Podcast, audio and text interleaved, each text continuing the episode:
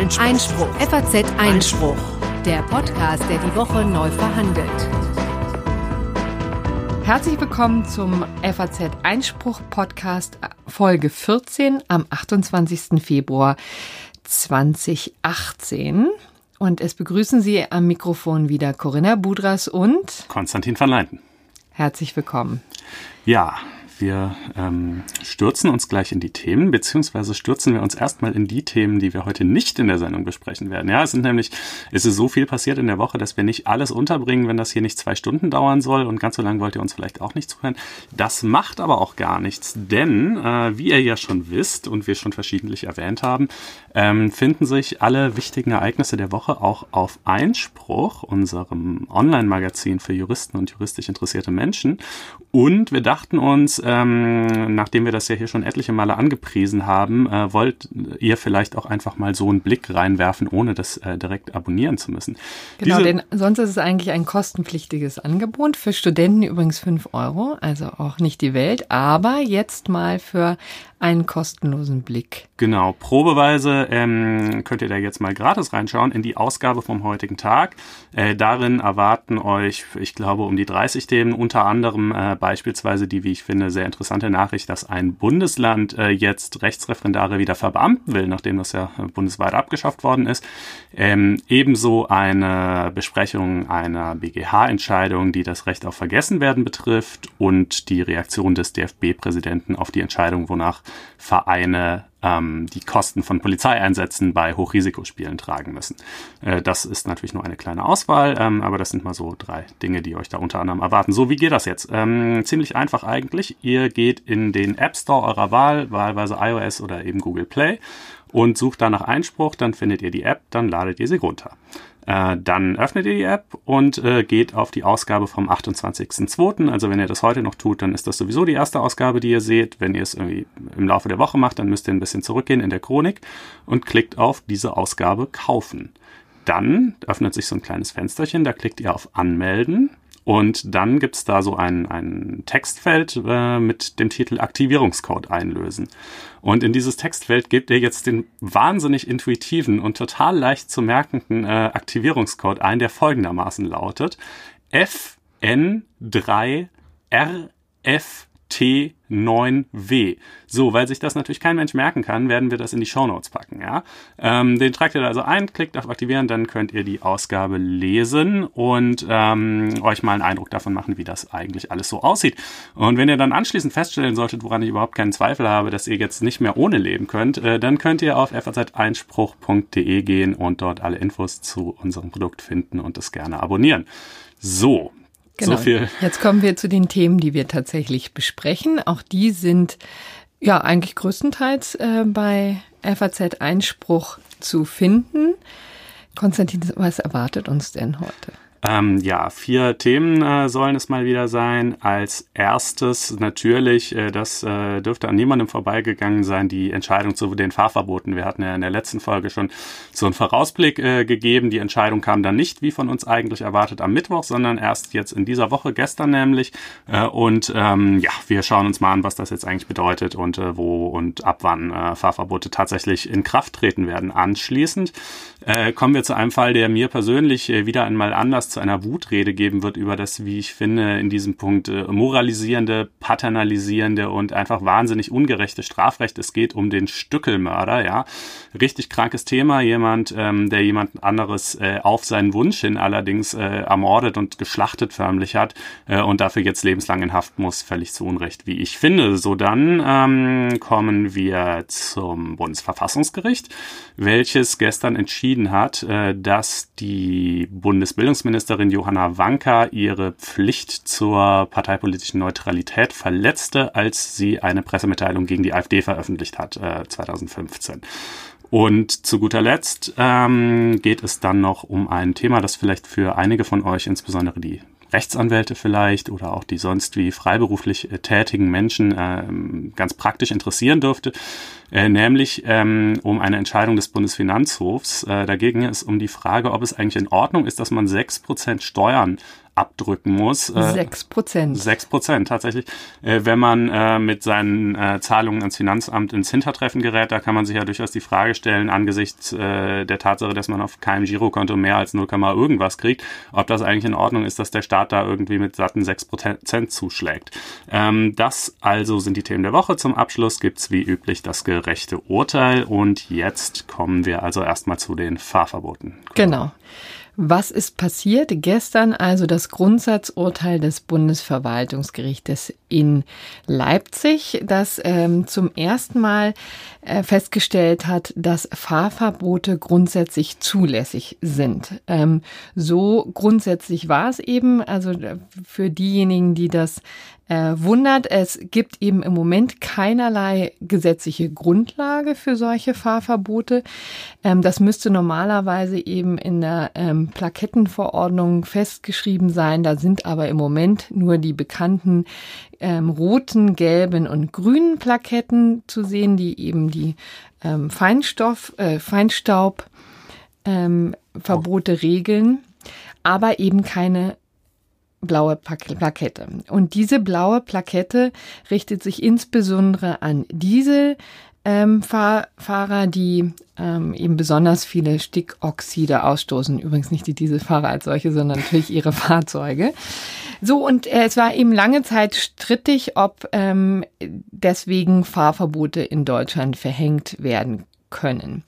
Da gab es letzte Woche die mündliche Verhandlung. Im Vorgriff dazu haben wir ja bereits die letzte ähm, Sendung bestritten und auch viel Grundsätzliches geklärt. Und nun wartete jeder auf dieses Urteil. Das kam aber am verge- vergangenen Donnerstag nicht, sondern der Richter hat das vertagt auf gestern. Es munkelten viele, ob es vielleicht sogar eine Vorlage zum EuGH äh, werden äh, wird, weil es ja tatsächlich auch um äh, veritable europarechtliche Fragen geht. Geht, aber er hat jetzt nun selbst ähm, sich ein Herz genommen und die Kammer hat, äh, der Senat hat dann eben ähm, endgültig entschieden und ähm, eben die Fahrverbote für zulässig erklärt. Und nun äh, geht der Ball zurück an den Gesetzgeber, den Bundesgesetzgeber und die Bundesländer und Kommunen, denn nun muss entschieden werden, wie die Fahrverbote längerfristig durchgesetzt werden.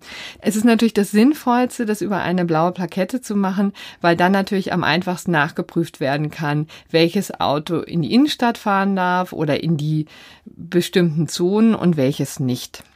Da gibt es in der Tat jetzt ähm, ein, noch eine Meinungsverschiedenheit in der Bundesregierung. Die sind sich herzlich uneins darüber, wie man das nun machen kann.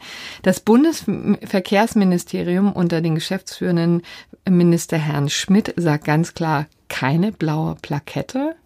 Klammer auf, dann ist eben auch gänzlich unklar, wie das überhaupt überprüft werden soll, Klammer zu. Und dann haben wir die Bundesumweltministerin, Frau Henriks, die sich ähm, schon dafür bereit erklärte und dann aber auch sagte, Fahrverbote müssen die Ausnahme bleiben. Ja, das ist so eine etwas paradoxe Situation, denn die Kommunen sind diejenigen, die es im Einzelfall äh, die Fahrverbote verhängen und äh, durchsetzen müssen, denn es sind ja nur einzelne Ballungsgebiete äh, betroffen, also nur in einzelnen Ballungsgebieten liegen die äh, Luftverschmutzungswerte so hoch, dass Fahrverbote nötig sein könnten.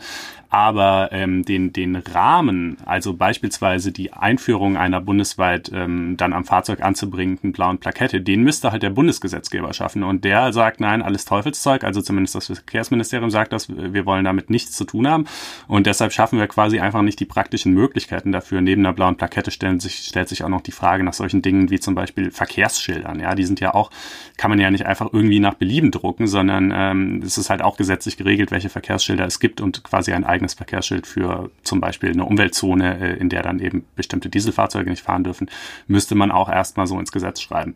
Ähm, das äh, wird mh, sich zeigen, wie das jetzt genau praktisch abläuft. Ähm, Hamburg hat ja als erste Stadt äh, schon angekündigt, jetzt sehr, sehr zeitnah äh, tatsächlich dann auch Fahrverbote einführen zu wollen. Ne? Genau, die haben das schon in ihrem Luftreinhalteplan im vergangenen Juni eingebaut und haben diese Möglichkeit geschaffen.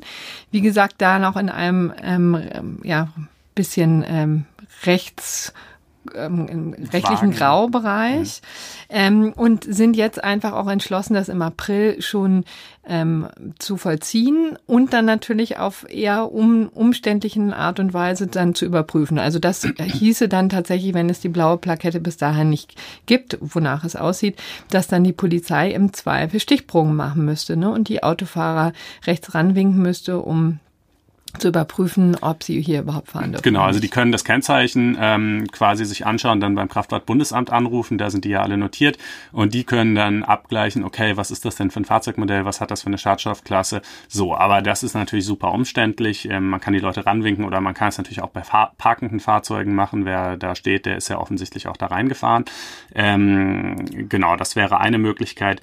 Äh, was das Bundesverwaltungsgericht jedenfalls gestern auch betont hat, äh, war, dass es äh, schon sehr wichtig sei, ähm, bei der Verhängung von Fahrverboten auf die Verhältnismäßigkeit äh, ganz genau zu schauen. Das gilt ja zwar beim Verwaltungsrecht generell, aber hier hat man das nochmal besonders rausgestellt, denn ähm, Ausnahmen müsste es geben für bestimmte Personengruppen. Ne? Wer, wer ist da so äh, betroffen? Genau, das müssten zum Beispiel diejenigen sein wie Handwerker, die einfach auf aus beruflichen Gründen in der Stadt mobil sein müssen, zu ihren Kunden fahren müssen und äh, Dinge anliefern müssen. Vielleicht Pizzafahrer, die sind jetzt auch immer wieder im Gespräch, müssten tatsächlich, äh, ihnen müsste erlaubt sein. Dann haben wir natürlich große Fahrzeuge wie, ähm, wie Feuerwehrfahrzeuge oder mhm. auch ähm, Busse, die dann wahrscheinlich natürlich... Genau, auch der öffentliche Nahverkehr ist ja, genau. ähm, äh, läuft ja auf Diesel und ist durchaus nicht durchweg ähm, Euro sechs, aber den will man natürlich äh, damit jetzt nicht zu Fall bringen, denn das äh, hätte wäre ja sehr kontraproduktiv im Ergebnis, wenn die Leute dann dafür alle auf ihre Autos umsatteln.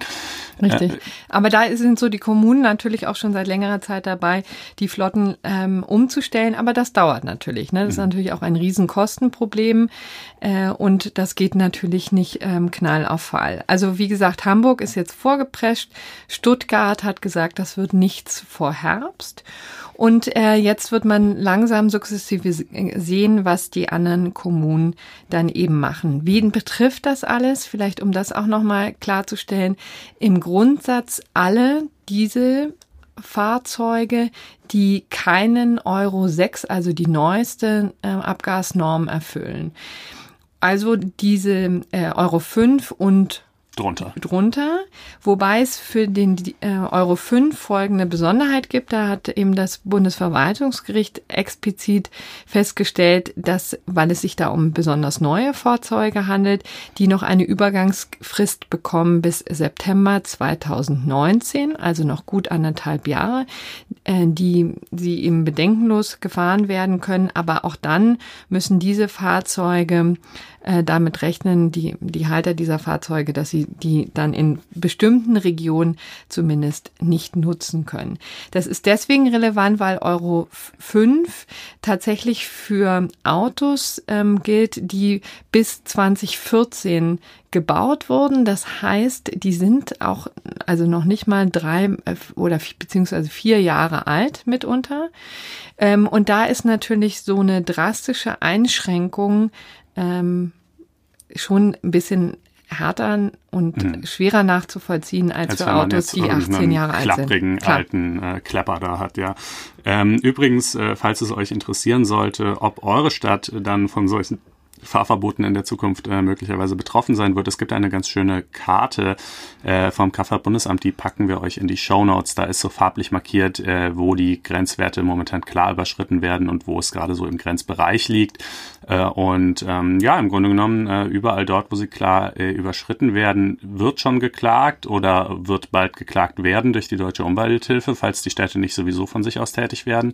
Ähm, und äh, dann wird man sehen, ne? Man kann sich natürlich perspektivisch auch vorstellen, dass das jetzt wirklich äh, einen wahnsinnigen Impuls liefert, über alternative Verkehrskonzepte nachzudenken, über andere Möglichkeiten nachzudenken, wie man diese Fahrverbote umgehen oder möglichst schnell wieder loswerden kann. Denn das ist natürlich richtig bitter für die Leute. Das ist wirklich echt unschön, wenn du irgendwie vor drei, vier Jahren ein Auto gekauft hast, darauf angewiesen bist als Pendler möglicherweise und jetzt äh, dann bald nicht mehr in die Innenstadt fahren darfst. Ähm, wie, wie ist das eigentlich so für die, für die Betroffenen? Können die irgendwas machen? Ähm, ja, es ist tatsächlich so, dass, ähm, wie gesagt, ja auch wirklich viele betroffen sind. Ähm, wir haben eben kurz schon über die Ausnahmen gesprochen. Das kann natürlich wirklich nur Einzelfälle sein, denn sonst wird dieses ganze Verbot als ad absurdum geführt. Also natürlich insbesondere die Pendler, die du jetzt gerade angesprochen hast, die werden äh, da ähm, erhebliche Probleme haben und für die wird es wahrscheinlich dann keine Lösung geben. Das heißt, sie müssen mit einem ganz dramatischen Wertverfall ihres Wagens ähm, kämpfen. Und jetzt bringen sich natürlich diverse äh, Kanzleien, Anwaltskanzleien schon in Stellung und ähm, springen den armen Dieselbesitzern ähm, beiseite, um vielleicht auch nochmal die Dimension ähm, klarzumachen. Also äh, Schätzungen zufolge sind es tatsächlich zehn Millionen ähm, Fahrzeuge, die vom Prinzip äh, betroffen wären, also die keine blaue Plakette bekommen würden, mit der sie dann überall fahren dürften. Das heißt natürlich, wenn man auf dem Land lebt, ist das natürlich kein Problem. Dann, wenn man niemals in die Stuttgarter Innenstadt fahren möchte, dann wird man da keine Veränderung spüren. Aber wie gesagt, für die, ähm, für die, für den Teil der zehn Millionen Fahrzeuge, die das regelmäßig für Innenstädte nützen, ähm, wird es eben eine drastische Einschränkung geben. So, und diese Anwaltskanzleien sagen jetzt, dann sollen ja die Autohersteller haften mhm. und für, womöglich für Wertverfall ähm, Schadensersatz zahlen. Das hofft auch so ein bisschen die Deutsche Umwelthilfe, die eben sagt, naja, jetzt erhöht sich der Druck auf die Autohersteller tatsächlich nachzurüsten. Aber siehst du das denn, dass so ein, so ein Anspruch bestehen könnte auf Seiten der Käufer? Ich finde, das wird wirklich sehr schwer. Also da haben es die Dieselfahrzeuge ähm, noch am einfachsten, weil bei, Di- äh, Entschuldigung, Diesel, Diesel ja richtig, nee, bei Volkswagen letztendlich, weil da schwebt ja immer noch der Mo- Manipulationsvorwurf im Raum, ne? Also da ähm, hatten wir ja, wie gesagt, seit zwanzig fünfzehn leben wir jetzt in der Gewissheit, dass viele von den Ähm, diese Fahrzeuge, die von V W ausgeliefert wurden, manipuliert wurden. Da gab es ja dann eben auch schon Software-Updates. Aber ähm, es gibt eben noch nicht besonders viele Klagen, also gemessen zumindest an dem, ähm, an der Gruppe von Geschädigten, die es gibt. Mhm. Also man redet immer von zwei Komma fünf, zwei Komma acht Millionen ähm, Dieselfahrzeugen, die von diesen ähm, Manipulationen betroffen sein sollen. Und davon klagen im Moment nur ein Bruchteil, muss mhm. man sagen. Ne? Also in diesen äh, Musterverfahren, die ist, ähm, die jetzt ja insbesondere ähm, die Kanzlei Hausfeld angestrengt hat, das, das sind dann fünfzehntausend, glaube ich, es kommen vielleicht noch mal ein paar Tausend noch hinzu. Und dann gibt es natürlich andere Kanzleien, die da auch klagen. Und ähm, da ist im Moment ein sehr disparates Bild. Also es gibt eben tatsächlich schon ähm, erfolgreiche äh, Klagen, wo ähm, sich die Kläger auch durchsetzen und sozusagen ihren Wagen zurückgeben wollen. Und das ähm, wird dann auch meistens bis zum Bundesgerichtshof hat es noch keiner geschafft, weil sich dann Volkswagen äh, im Zweifel auch lieber vergleicht oder das sozusagen dann schluckt und dann gibt es eben Kanzleien, die behaupten, sie haben schon tatsächlich mehrere hundert Urteile für Geschädigte durchgesetzt, die den, ähm, die ihr Fahrzeug ohne Wertverlust zurückgeben konnten. Das konnte ich jetzt ehrlich gesagt noch nicht überprüfen. Das müssen wir jetzt mhm. denen einfach mal so glauben. Und es ist zumindest in Sachen Volkswagen ja auch gewiss nachvollziehbar. Wenn ich jetzt aber ein Auto habe von B M W oder Daimler, wo definitiv noch keine Manipulationen nachgewiesen werden konnten, dann wird das natürlich schwieriger, da in irgendeiner Art und Weise Schadensersatz zu fordern vor Gericht. Und ähm, das, ähm, das wird eigentlich, da, da sehe ich nicht sehe ich nicht, ne? Also wenn du das Auto ja, halt gekauft Erfolg. hast als Euro vier, Euro fünf, was auch immer, und es ist halt Euro vier, Euro fünf und jetzt beschließt der Gesetzgeber ein paar Jahre später, ähm, Euro vier, Euro fünf darf aber nicht mehr in Innenstädten fahren, dann ist das wahrscheinlich einfach Pech. Also höchstens könnte man jetzt so nachdenken über Dinge wie Wegfall der Geschäftsgrundlage, aber das sehe ich ehrlich gesagt eher nicht. Ähm, Da hat man ja auch verschiedene Parallelfälle, ne? Also wenn du ein Haus gekauft hast und dann wird ähm, der, die ähm, eine S-Bahn-Trasse erweitert mhm. oder ähm, oder neu gebaut oder so, dann hast du natürlich auch mit einem Wertverfall zu kämpfen und das ist dann einfach so. Einfach ja. so ne? ähm, also d- letztendlich, wie gesagt, der Druck auf die Autohersteller, wie groß der nun tatsächlich sein wird, da ähm, Nachrüstung zu liefern und die vor allen Dingen selber zu bezahlen, das mhm. ist ja sozusagen immer der Clou, äh, bin ich auch skeptisch, inwieweit das tatsächlich gelingen wird. Es gibt übrigens noch einen Kniff, das am Rande, was ich jetzt von mehreren Kanzleien gehört habe, die eben dazu raten, im Zweifel ähm, die Autokredite ähm, zu kündigen. Die also wenn man ein Auto auf Kredit finanziert, genau. gerade gekauft hat, das das Euro vier oder Euro fünf ist beispielsweise, sich davon gerne lösen möchte, dann könnte man das versuchen. Und zwar wie? Ja, das läuft dann eben über die, äh, diesen Widerrufsjoker. Den kennt man auch aus un- anderen Konstellationen. Also ähm, das hat mit dem Abgasskandal äh, und auch mit ähm, Fahrverboten überhaupt nichts zu tun. Da geht es einfach um unzulässig formulierte oder falsch formulierte Widerrufsklauseln. Ne? Normalerweise kann man ja einen Kreditvertrag innerhalb von vierzehn Tagen nur ähm, kündigen und danach ist dann, ähm, gilt er eben dann bis zum äh, Abschluss. Aber wenn diese Klausel fehlerhaft ist, dann fällt sie ganz weg und dann kann sie faktisch ähm, äh, jederzeit gekündigt werden. Und über diesen Hebel raten zumindest einige Kanzleien, könne man es auch versuchen. Das, da ist dann die Konstellation eben so, dass das verbundene äh, Verträge sind. Also der Autokauf hat eben, ähm, hängt unmittelbar zusammen mit dem äh, Autokredit und wenn das eine fällt, fällt sozusagen auch das andere.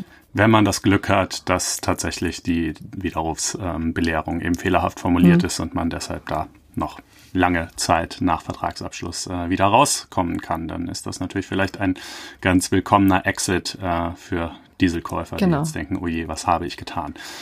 Also zu diesem Thema, wir merken, es ist noch viel im Fluss. Wir, mhm. wir müssen jetzt sehen, ob sich die Bundesregierung ähm, dazu durchringen kann, eine einheitliche Linie zu fahren, wo welche Kommunen jetzt tatsächlich mit den Fahrverboten kommen. Und dann wird es eben auch spannend sein zu sehen, was die Autobesitzer tatsächlich machen können, um sich gegen diesen Wertverlust ähm, zu wappnen, beziehungsweise den noch irgendwie anderen Leuten aufs Auge zu drücken, insbesondere der Automobilindustrie. So, und von diesem ganz großen Thema kommen wir jetzt ins ganz Kleine, was äh, unmittelbar so gut wie niemanden betreffen, aber wohl doch viele interessieren dürfte. Ein wirklich äh, bizarrer Fall, ja, ich weiß nicht, ob man jetzt hier so eine Jugendschutzwarnung voranstellen muss oder so, aber es geht Müsste auf jeden eigentlich. Fall um Sex und Gewalt und ähm, äh, nicht mal so Fifty Shades of Grey mäßig, sondern noch einige Stufen krasser.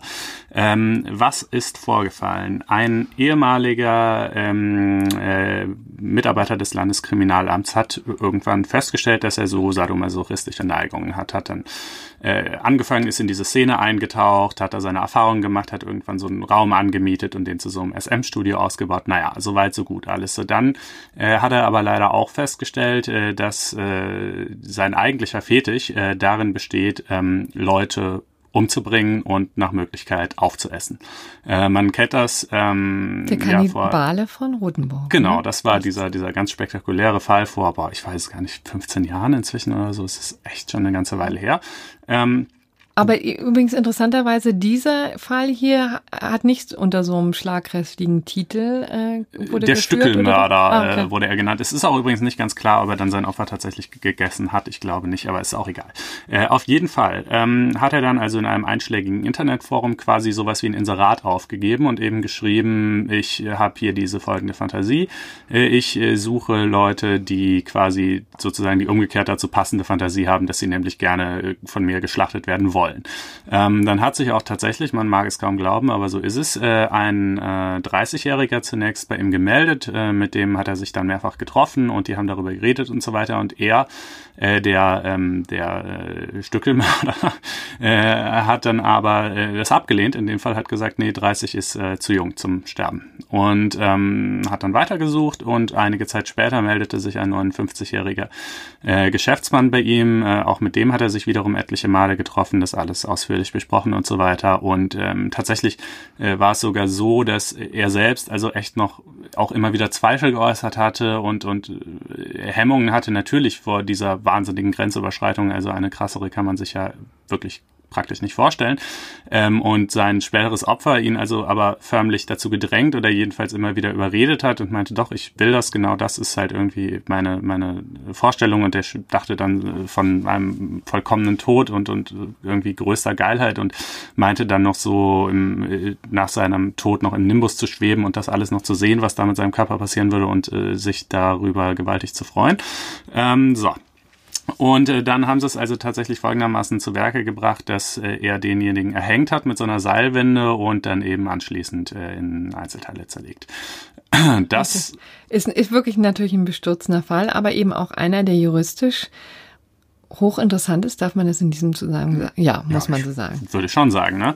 Ähm, jetzt äh, kann man sich der Sache ja mal irgendwie ganz einfach nähern. Normalerweise, also ganz offenkundig haben wir hier eine Einwilligung. Was auch wichtig zu erwähnen ist, der sein Opfer war nicht psychisch krank. Also natürlich kann man sagen, in einem gewissen Sinn ist es irgendwie krank, diesen Wunsch zu verspüren. Aber das ist ja nicht der Maßstab für ähm, psychische Krankheit, die Einwilligungsfähigkeit ausschließen würde, sondern da geht es einfach darum, hat er begriffen, was passieren würde? War ihm klar, wenn ich das hier durchziehe, dann bin ich tot, hat er verstanden, was es heißt, tot zu sein und so weiter. So, und, und das war ganz klar gegeben. Der war in diesem Sinne psychisch völlig gesund und hat das genau überblickt und wollte das so haben. So, ähm, genau, und da ist eben so die Frage, ob der Täter als solcher tatsächlich strafrechtlich belangt werden muss, ja, ob das ob und welche Straftat sozusagen genau. in, Be- äh, in Betracht kommt, ne? Um das sozusagen juristisch zu werten. Mhm. Denn wie gesagt, eigentlich muss man ja sagen, das Opfer hat eingewilligt und man könnte sich auch im Standpunkt stellen, na gut, dann ist er, ist es kein Mord, dann muss er straffrei ausgehen. Aber tatsächlich gibt's ähm, Gibt es unterschiedliche Auffassungen zu dem? Ja, also man kann das ja mal ganz einfach nach Schema F durchprüfen, ne? Objektiver Tatbestand, was haben wir hier? Tötung eines anderen Menschen wäre erstmal Totschlag. Haben wir auch ein Mordmerkmal? Ja, klar haben wir das, nämlich aus sexuellen äh, Beweggründen, äh, weil das ja eben für ihn irgendwie als anregend äh, empfunden wurde. Äh, damit wären wir jetzt also beim Mord. Dann kommen wir ähm, zur Rechtswidrigkeit, gucken Einwilligung. Äh, ja, haben wir eine Einwilligung, in der Tat. So, und dann kommt aber der zweihundertachtundzwanzig S t G B, der sagt, äh, wer eine Körperverletzung und dann in der Folge auch eine Tötung äh, mit Einwilligung der verletzenden Person vornimmt, handelt nur dann, Klammer auf, aber eben sehr wohl dann, Klammer zu, rechtswidrig, wenn die Tat trotz der Einwilligung gegen die guten Sitten verstößt. Ja.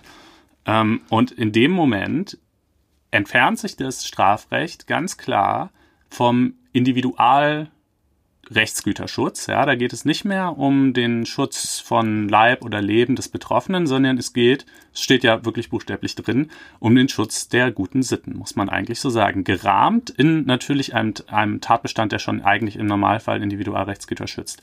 Ähm, so. Was übrigens auch keine ganz ungewöhnliche ähm, Konstellation ist, weil es gibt auch verschiedene Dinge, auf die man einfach als Mensch nicht verzichten kann. Man kann zum Beispiel auch nicht die Menschenwürde als solche ähm, sich sich selber mhm. sozusagen abstreiten. Derer begeben äh, und äh, eben genauso wenig kann man das, also was die, die eigene körperliche Unversehrtheit angeht, kann man es in gewissen Grenzen halt schon, aber eben auch nur innerhalb gewisser Grenzen. Und naja, also dass das hier jetzt natürlich ein Fall sein würde, wo die Gerichte sagen, äh, das verstößt gegen die guten Sitten, das kann, glaube ich, keinen überraschen. Ja. Ähm, und, und was überrascht dich dann? Ja, dann überrascht mich aber noch Folgendes. Äh, jetzt ähm, gibt es ja noch den zweihundertsechzehn S t G B, Tötung auf Verlangen, ja.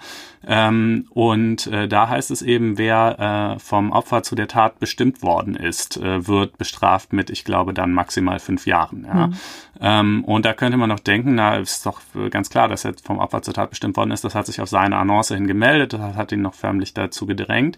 Äh, sagen die Gerichte aber nein, ähm, das geht auch nicht, äh, denn dann muss dieses bestimmt werden durch das Opfer das vorrangige Motiv für den Täter gewesen sein. Also mhm. beispielsweise dein, weiß ich nicht, Lebenspartner ist äh, nach einem Unfall querschnittsgelähmt und bittet dich, weil er es selber nicht mehr kann, ihn äh, irgendwie zu ersticken oder so. Also furchtbares Bild. Aber ja, ne, und sozusagen dann wäre dein vorrangiges Motiv tatsächlich, dass er dich darum bittet, weil er nicht mehr leben will.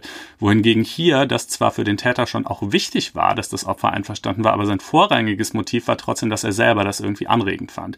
Äh, und deshalb keine Tötung auf Verlangen. So, damit sind wir dann tatsächlich beim Mord. Und jetzt Jetzt kommt nochmal die letzte Umdrehung, äh, denn jetzt könnte man ja immer noch sagen, aber im Ernst, ja, lebenslang für jemand, der irgendwie dessen Opfer einverstanden war, so ähm, ist, ist, kann das sein? Ähm, dann gibt's ja noch die schöne Rechtsfolgenlösung, ne? Auf Mord normalerweise äh, fakultativ lebenslang, aber dann eben in Einzelfällen doch wieder nicht, hat der B G H so entwickelt in Heimtücke-Konstellationen. Ähm, gerade dieses Mordmerkmal ist ja notorisch problematisch, da gibt's viele Fälle, äh, wo man sagt, das passt einfach nicht so richtig als Mord. Weil zum Beispiel viele Frauen davon betroffen sind, weil sie sich gegen zum Beispiel schlagende Ehemännern oft Genau, so diese Haustyrannen. Genau, die, oft nur in, mit einer heimtückischen Situation eben wehren können, quasi aus dem Hinterhalt mhm. sozusagen und ähm, das feuert dann sozusagen zurück und diese Frauen werden in solchen Konstellationen dann... Zwar wegen Mordes, aber nicht lebenslang ja. verurteilt. Und äh, jetzt hat die Vorinstanz gesagt, naja, also äh, das scheint uns doch aber mal genau passend zu sein, ähm, denn irgendwie das wäre doch nun wirklich ein bisschen viel des Guten, äh, den hier lebenslang wegzusperren. Äh, B G H sagt nein, ähm, äh, diese Rechtsfol- also das hat er dann jetzt vergangene Woche entschieden. Äh, diese Rechtsfolgenlösung ist eben äh, nur in ganz extremen Ausnahmefällen anzuwenden und äh, offensichtlich reicht die Einwilligung des Opfers nicht als solcher ganz extremer Ausnahmefall an. Das heißt, nach allen diesen äh, diversen äh, Pirouetten, die man da irgendwie drehen muss, äh, durch die ähm, diversen Tatbestände, kommt man dann am Ende tatsächlich bei Mord und lebenslanger Freiheitsstrafe raus, die dieser Mensch jetzt verbüßen muss. Ich finde das einfach schreiend ungerecht. Weißt du? Also nichts wird so restriktiv im Normalfall ausgelegt wie der Mord. Wirklich, da denken die Gerichte immer fünfzehn Mal drüber nach, weil es heißt, ja, dann ist man halt bei diesem absoluten Strafmaß, dann kann man nicht mehr feinjustieren über äh, die Strafzumessung, da kann man wirklich nur in ganz tollen Ausnahmefällen, und wenn es irgendeinen Fall auf Erden gibt, äh, wo es doch wirklich unangebracht scheint, äh, den Täter jetzt lebenslang wegzusperren, dann finde ich diesen. Und ich finde auch noch nicht mal, also... Was hättest du denn sozusagen als, als Folge? Ja, also gesehen. als ähm, liberal denkender Mensch äh, Freispruch. Freispruch tatsächlich. Ja, ja. Also da, da mag mancher schwer schlucken, ja, weil man das natürlich schwer, so richtig irgendwie diese diese ganze Materie so richtig irgendwie abstoßend findet, und ich natürlich auch. Äh, aber es geht halt nicht darum, was einem subjektiv schmeckt oder gefällt. Wenn es danach ginge, dann äh, wären die Gefängnisse echt voll, ja. Ähm, und es kann auch nicht, es kann auch nicht um generalpräventive Gesichtspunkte gehen, denn äh, es liegt liegen keinerlei Anhaltspunkte dafür vor, dass dieser Mensch eine Gefahr für die Allgemeinheit wäre. Der ist ja nun wirklich äh, skrupulös äh, vorgegangen, hat sogar noch den, des, des sein erstes potenzielles Opfer abgelehnt, weil er zu jung war, hat das mit dem zweiten ewig besprochen und so weiter. Also nichts deutet darauf hin, dass der jetzt morgen ähm, irgendwelche Leute, die das nicht wollen, ähm, töten würde.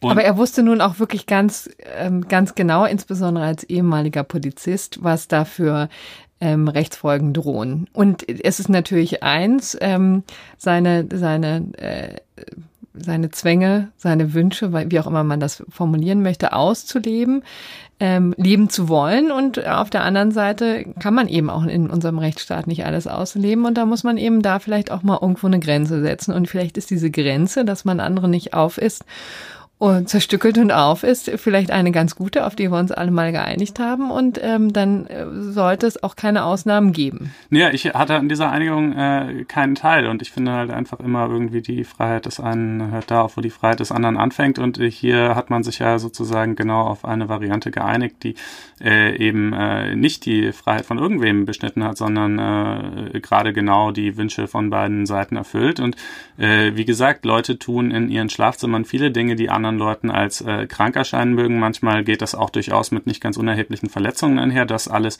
äh, gutieren wir ähm, als irgendwie freiheitliche Gesellschaft. Und klar, man kann natürlich sagen, ja, aber dann, wenn einer tot ist, halt nicht mehr. Ähm, so tut man es, so tut es der B G H. Ich äh, sehe nicht wirklich, warum das so sein soll. Ist denn da nicht auch wirklich so ein bisschen ein Beweisproblem auch? Also jetzt könnte man, du stellst das so dar, dass es, als wäre das sozusagen alles... Hier war es ziemlich cut and dry tatsächlich. Also ja. Es gab Chatprotokolle, es gab auch Bekannte dieses ähm, dieses äh, Getöteten, die also auch bestätigt haben, dass er schon seit langer Zeit mit diesem Wunsch schwanger gegangen ist, ähm, und äh, das war wohl hier relativ eindeutig klar. Das einzige Provi- Beweisproblem war halt, dass der Täter vorgetragen hat, der sein Opfer habe sich mit dieser Seilwinde selber erhängt, denn dann lä- wäre ja gar keine Strafbarkeit. Ja. Ne? Und das war aber, das hat das Gericht halt nicht so gesehen, und äh, einfach, weißt du, auch diese Marginalie, die sind da beide in diesem Raum. Der eine will sterben, der andere will ihn töten. Ob jetzt der eine die Seilwinde dreht oder der andere, macht dann den Unterschied zwischen lebenslang oder äh, straffrei. Obwohl der andere es ja mit Einwilligung und auf Wunsch des einen tut. Ja, das ist doch einfach die, blöd. Nee, irgendwo musst du die Grenze ja setzen. Ja, klar. Und ich würde sie halt in diesem Fall anderswo setzen. ähm, gut, aber mein ich glaube... Konstantin, so kommen wir nicht zusammen. Nee. Aber das macht ja auch gar nichts. Denn allzu häufig wird es diesen Fall nee, hoffentlich nicht geben. Auch, das ja. scheint mir eine Situation zu sein, die Gott sei Dank wirklich nur... Ähm, alle zehn Jahre mal vorkommt oder so. Genau, und dann vom Bundesgerichtshof entschieden werden muss. Wir kommen jetzt zu einem sehr politischen ähm, Thema und ähm, eher nüchterner.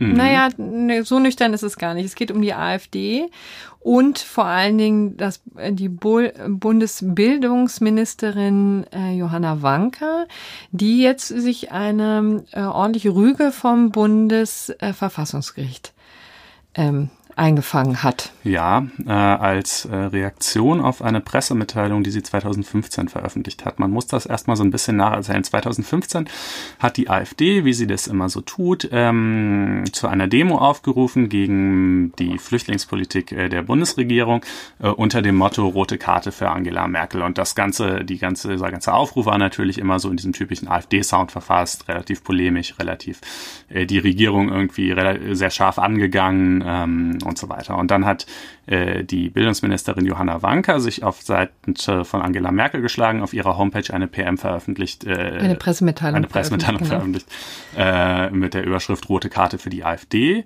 Ähm, und äh, da eben reingeschrieben, die AfD sei, also so sinngemäß, äh, würde rechtsextreme Positionen vertreten, das sei unerträglich, äh, wenn diese Partei Zuspruch erfährt und so weiter. Genau, und auch da, davor gewarnt, an dieser ähm, Demonstration auch teilzunehmen. Ne? Genau. Also das war sozusagen der Aufruf, sich davon fernzuhalten. Sinngemäß zumindest, ja, genau.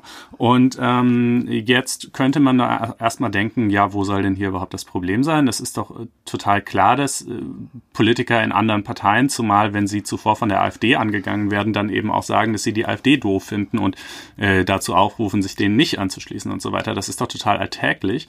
Äh, warum ähm, beschäftigt das das Bundesverfassungsgericht? Ja, aus folgendem Grund. Äh, es macht eben einen Unterschied, ob man einfach nur in einer anderen Partei ist oder ob man Teil der Regierung ist. Denn die Idee ist, zu sagen, die Regierung hat ja Macht. Ja, die, die kann, die hat alle... Die also, Exekutive, ne? Genau. Letztendlich setzt durch. Die hat zahlreiche Möglichkeiten, die Parteien nicht haben.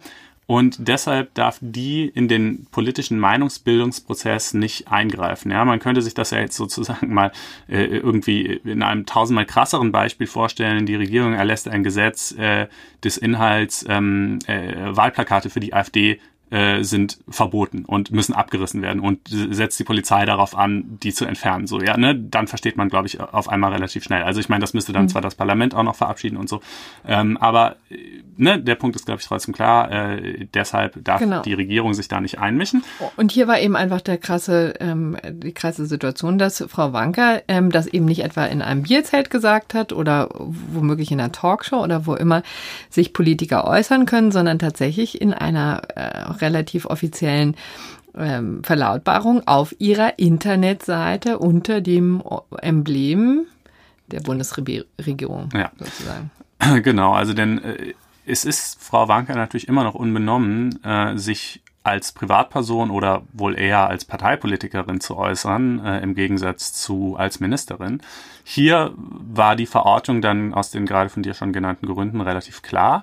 Ähm, das kann natürlich im Einzelfall auch schwierig sein. Also wenn jetzt ein Politiker in einer Talkshow sitzt, als was redet er dann? Redet er dann als C D U-Mitglied, als Bundestagsabgeordneter? Als, als Minister, Bürger? als Bürger, ja, äh, da muss man halt immer genau hinschauen. Es ähm, äh, gab in der Vergangenheit ähm, schon diverse Entscheidungen, die auch so ähnliche Probleme gestreift haben. Einmal zum Beispiel, da kann man sich vielleicht noch dran erinnern, die äh, Lichtaus-Aktion des äh, Kölner Bürgermeisters. Äh, das war äh, quasi, äh, ich glaube, während einer, nicht Pegida, aber es war so ein Pegida-Ableger, Dügida mhm. oder so, ähm, Demonstration hat er dann dazu aufgefordert, äh, alle Bürger ihre Lichter auszumachen und auch die Stadtbeleuchtung abgeschaltet.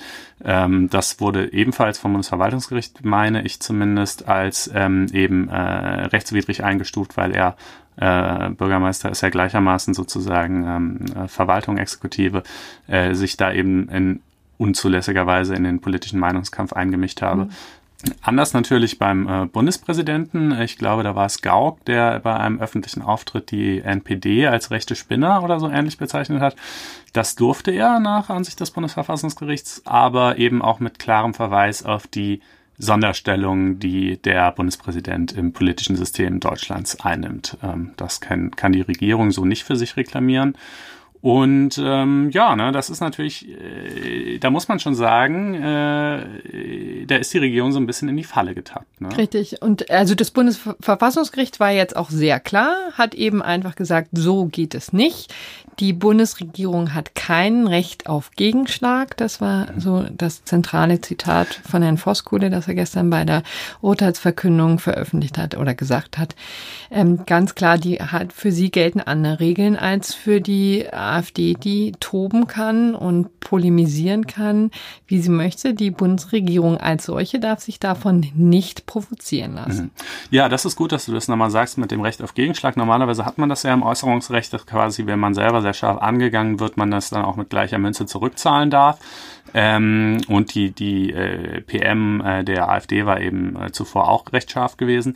Aber das gilt für die Regierung halt nicht, weil man sagte, hier streiten zwei ungleichmächtige äh, Kontrahenten und deshalb muss die Regierung sich zurückhalten, selbst wenn sie äh, scharf angegangen wird. Sie kann natürlich sachlich erwidern. Sie kann zum Beispiel sagen, nein, nein, unsere Flüchtlingspolitik wird von der AfD falsch dargestellt oder ist viel besser als gedacht oder so.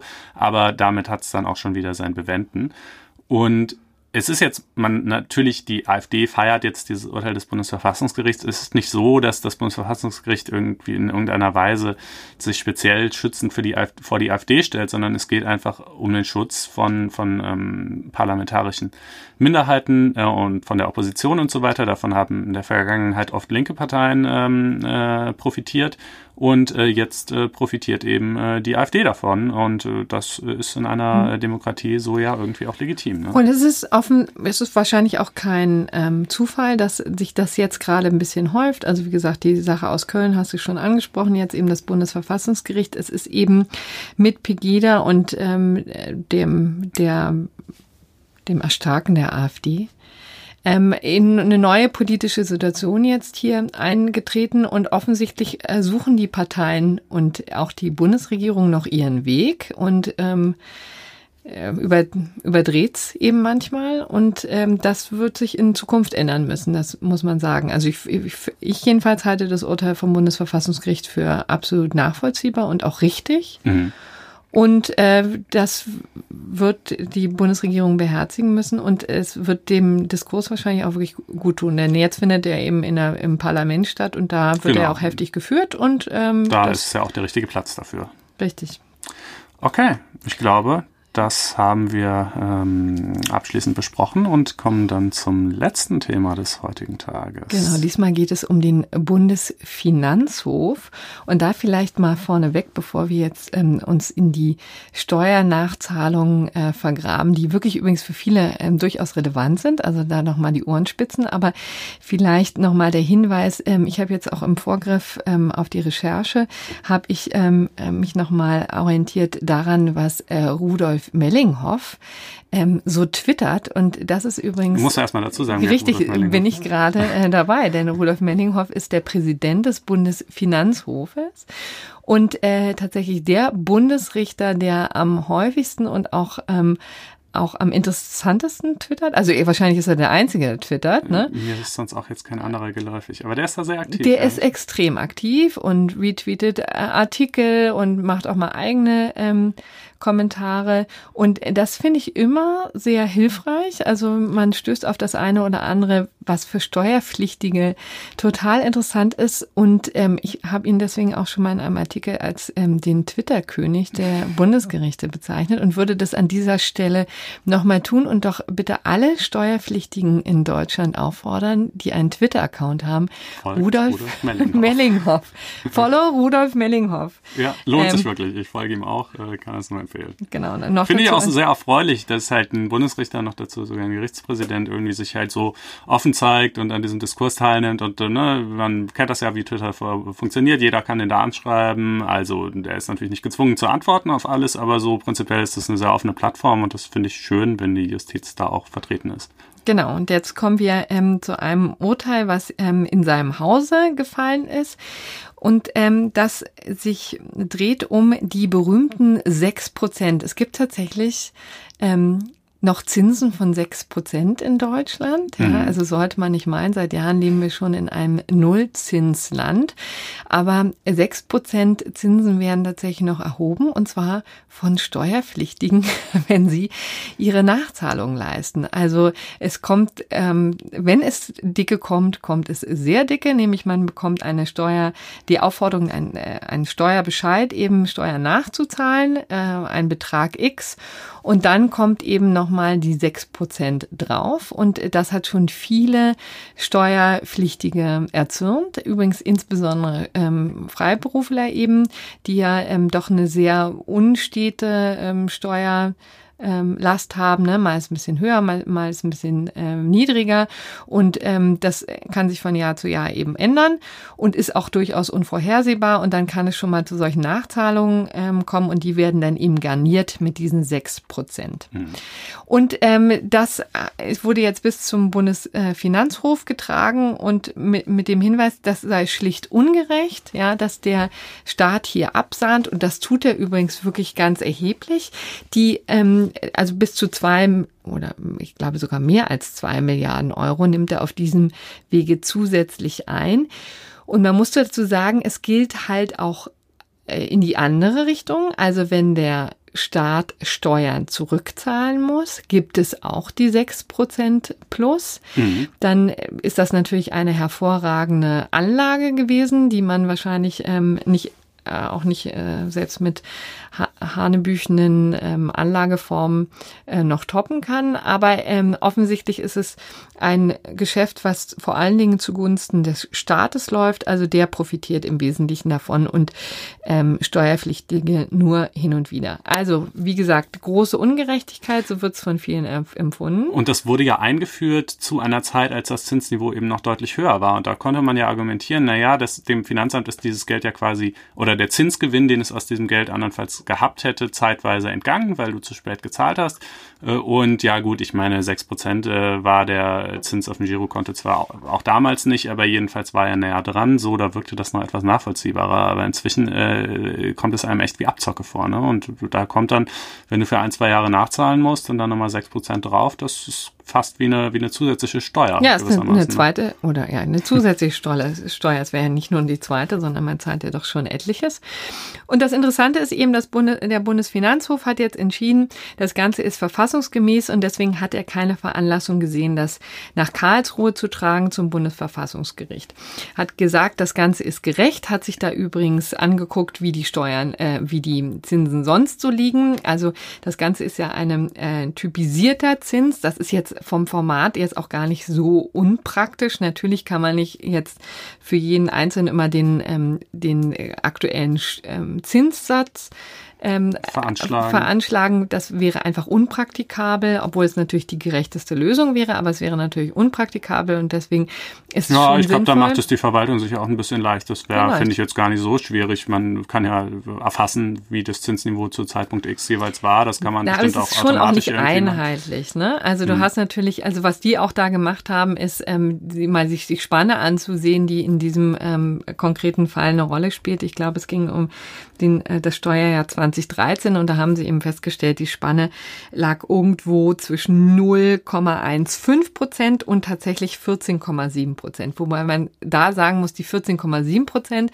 waren jetzt Zinsen, die genommen wurde, wurden auf kurzfristige Kreditkarten Schulden, ne? Und das mhm. ist natürlich eine ganz andere Kategorie. Also da muss man sich eigentlich, finde ich ehrlich gesagt, auch in diesem Fall äh, durchaus kritikwürdig, dass die so weit hochgegriffen haben, weil das ist eigentlich, man müsste sich die langfristigen ähm, Zinsen eben angucken. Und dann wäre man ganz bestimmt nicht bei vierzehn Komma sieben gelandet, aber jedenfalls haben sie das so gebilligt.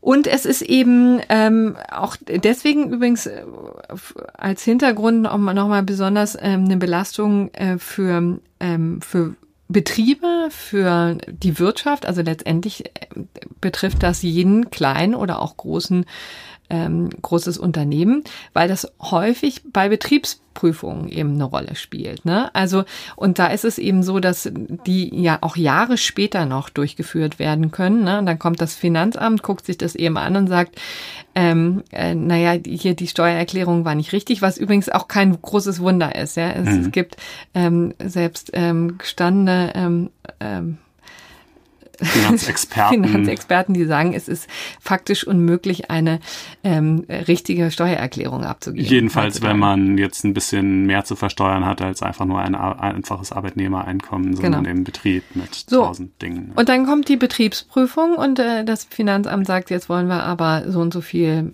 tausend oder gar Millionen Euro ähm, Nachzahlung haben und dann, und das eben dann rückwirkend, ne, mhm. für den entsprechenden Zeitraum, und ähm, das wird dann eben einfach teuer. Das Interessante ist, ähm, dass die ganze Sache jetzt also vom Bundesfinanzhof abgeschlossen ist. Die haben nicht vorgelegt, aber es hängt ein anderer Fall vom Bundesverfassungsgericht, und der hat sich schon auf der Lügenliste übrigens gefunden. Aus der letzten Sendung. Genau. Äh, falls euch der Brief nichts sagt, könnt ihr das da mal nachhören. Richtig, also da ähm, sieht es so aus, als würde sich das Bundesverfassungsgericht die Sache nochmal ganz explizit angucken. Aber es ist übrigens auch so, dass der Gesetzgeber jetzt nicht gehindert ist, ähm, die eine rechtspolitische Entscheidung zu treffen und vielleicht da mal eine Änderung herbeizuführen und vielleicht die Zinsen ein bisschen ähm, zu senken. Ja, vielleicht auf, ich, ich glaube, es ist, stehen so Forderungen im Rahmen von vier, maximal fünf Prozent, vielleicht sogar eben noch niedriger. Das tut natürlich dem Staat weh. Ich sehe schon ein, zwei Milliarden, äh, die man dann nicht hat, ist natürlich schade, aber es wäre im Sinne der Steuergerechtigkeit ja wohl durchaus, durchaus angebracht. angebracht. Ja. Genau. Und mit diesem Appell an den Gesetzgeber wollen wir jetzt sozusagen das ähm, Die, die Themen beschließen. beschließen. Und äh, kommen zum Abschluss noch zu etwas Leichtherzigerem. Ich glaube, nachdem wir jetzt den Stückelmörder und Steuerrecht hatten, äh, tut das auch wirklich Not. Äh, und zwar haben wir ja in der letzten Sendung schon den Pöbelpoeten vorgestellt. Äh, dieser Mensch, der eine Richterin in Gedichtsform beleidigt hat, und es rollten sich einem beim Zuhören so ein bisschen die Fußnägel auf, weil es einfach so furchtbar schlecht war. Genau, da könnte man übrigens ähm, auch nochmal darauf hinweisen, dass wir wirklich einen ganz ähm, hinreißenden Kommentar und äh, einen Hinweis bekommen haben von einem Hörer, ähm, der uns ähm, darauf hinwies, dass ähm, das Ganze von der Kleinstrafkammer gehört wurde, die, dieses Verfahren, und deswegen die Revision nicht etwa beim B G H landet, sondern beim O L G. Diesen genau, Hinweis, der sich sozusagen eines Praktikers, ja, ähm, dem, das, das wollten wir hier gerne nachliefern, denn natürlich die Praxiserfahrung fehlt uns beiden ein wenig. Mhm. Und deswegen kam es zu diesem Lapsus meinerseits. So, und äh, jetzt ähm, wollen wir euch aber nochmal ein Beispiel vorstellen, wie man es besser machen kann, ja. Äh, denn äh, man mag es kaum glauben, es ist aber so, ähm, äh, als Richter ist man prinzipiell nicht gehindert, äh, sein Urteil auch in Versen zu verfassen. Ja? Also zumindest steht es nirgendwo im Gesetz, dass man das nicht tun dürfte. Es gibt zwar bestimmte Formvorgaben äh, für Urteile, aber die kann man ja prinzipiell auch dann einhalten, wenn man reimt, zumindest wenn man gut ist. Ja? Und dieser Richter hier war es, finde ich. Äh, die Entscheidung ist schon äh, deutlich älter. Wir versuchen eigentlich beim gerechten Urteil meistens aktuelle Sachen zu machen, aber bevor wir euch langweilen mit Dingen, die nicht so spannend sind, erzählen wir euch lieber lustige Sachen, die ein bisschen länger her sind. In diesem Fall ist es aus zweitausendsieben. Ähm, und äh, der hatte also einen Fall auf dem Tisch, äh, der ihn sozusagen zu äh, kreativen äh, Höhenflügen äh, beschwingt hat. Äh, die, der Sachverhalt war schon so ein bisschen absurd. Ähm, es äh, ging irgendwie darum, dass eine ehemalige Angestellte einer Spielbar, die gekündigt worden war, ähm, sich jetzt ihren ehemaligen Arbeitgeber verklagt hat, er möge den Grund für die Kündigung nicht weiter verbreiten. Äh, denn der Grund für die Kündigung war, äh, dass sie sich in dieser Spielbar angeblich ähm, äh, prostituiert hat, ja, also mit den Kunden gegen Geld Sex oh. hatte, und das fand sie natürlich irgendwie ehrenrührig und so weiter. So, um jetzt erstmal den, den Ausgang äh, der Entscheidung, dass, also der, der Richter fand das offenbar alles ganz lustig und hat deshalb sein Urteil in Reimen geschrieben, um mal den Ausgang vorwegzunehmen. Die Klage, wie die Kammer findet, ist vollumfänglich unbegründet. Auch wenn es der Klägerin missfällt, es gibt für sie kein Schmerzensgeld. Ja. Ähm, äh, und ähm, jetzt muss man das äh, hier mal so ein bisschen, um den Sachverhalt äh, darzustellen. Im, in dem Prozess behauptete nunmehr der Beklagte, dass es die Klägerin dann wagte, so neben ihren Aufsichtspflichten noch andere Dinge zu verrichten. So habe sie sich nicht geniert und auf dem Hocker masturbiert. Was dabei auf den Hocker troff, befände sich im Hockerstoff. Die Spielbar sei aus diesem Grunde als Russenpuff in aller Munde. Und den Hockerstoff übrigens erreichte ihn den gut verpackten bereits zu den Verfahrensakten. Ja, also der hat allen Ernstes äh, den Bezug dieses Hockers abgemacht und eingereicht, um damit Dinge zu beweisen, die ihr euch ungefähr ausmalen könnt. Ähm, äh, allerdings äh, musste darüber ähm, gar nicht Beweis erhoben werden, denn es kommt letztlich darauf an, ob es der Beklagte selbst ersann, er also gleichsam fantasierte, wie sich die Klägerin gerierte. Und deshalb bleibt auch unergründet, was sich im Hockerstoff befindet und ob die Zeugen sahen und hörten, was dem Beklagten sie erklärten. Nein, der Beklagte muss mitnichten ein hohes Schmerzensgeld entrichten.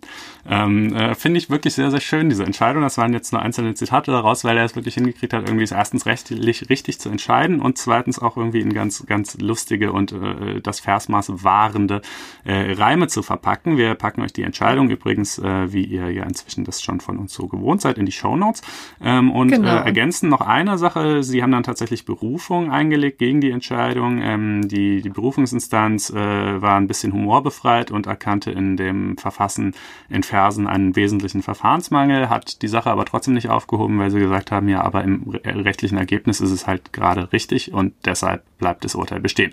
Ähm, so. Also ein gerechtes Gedicht hier zum Schluss. Und ein gerechtes Urteil, beides in einem, genau. Genau. Und damit verabschieden wir uns jetzt, wünschen noch eine schöne Restwoche, nicht zu viel Ärger mit dem Diesel-Fahrverbot ähm, und dann hören wir uns nächste Woche wieder, allerdings erst am Donnerstag. Ach, stimmt, ich genau. Auf du, Dienstreise bist, äh, bin. Du bist unterwegs. Ja, da müssen wir es leider mal um einen Tag verschieben, aber das äh, ist ja auch nicht weiter tragisch. Und natürlich schließen wir, wie stets, mit dem Appell, gebt uns doch Sternchen im iTunes Store, schreibt gerne auch einen Kommentar hinein. Äh, die Apple-Algorithmen äh, sehen dann, wie äh, dringend es nötig ist, diesen Podcast weiter nach oben zu spülen in den Podcast-Charts und dann sehen ihn mehr Leute und die Welt wird ein besserer Ort. In diesem Sinne, herzlichen Dank für die Aufmerksamkeit und bis nächste Woche Donnerstag. Ja. Tschüss. Ciao.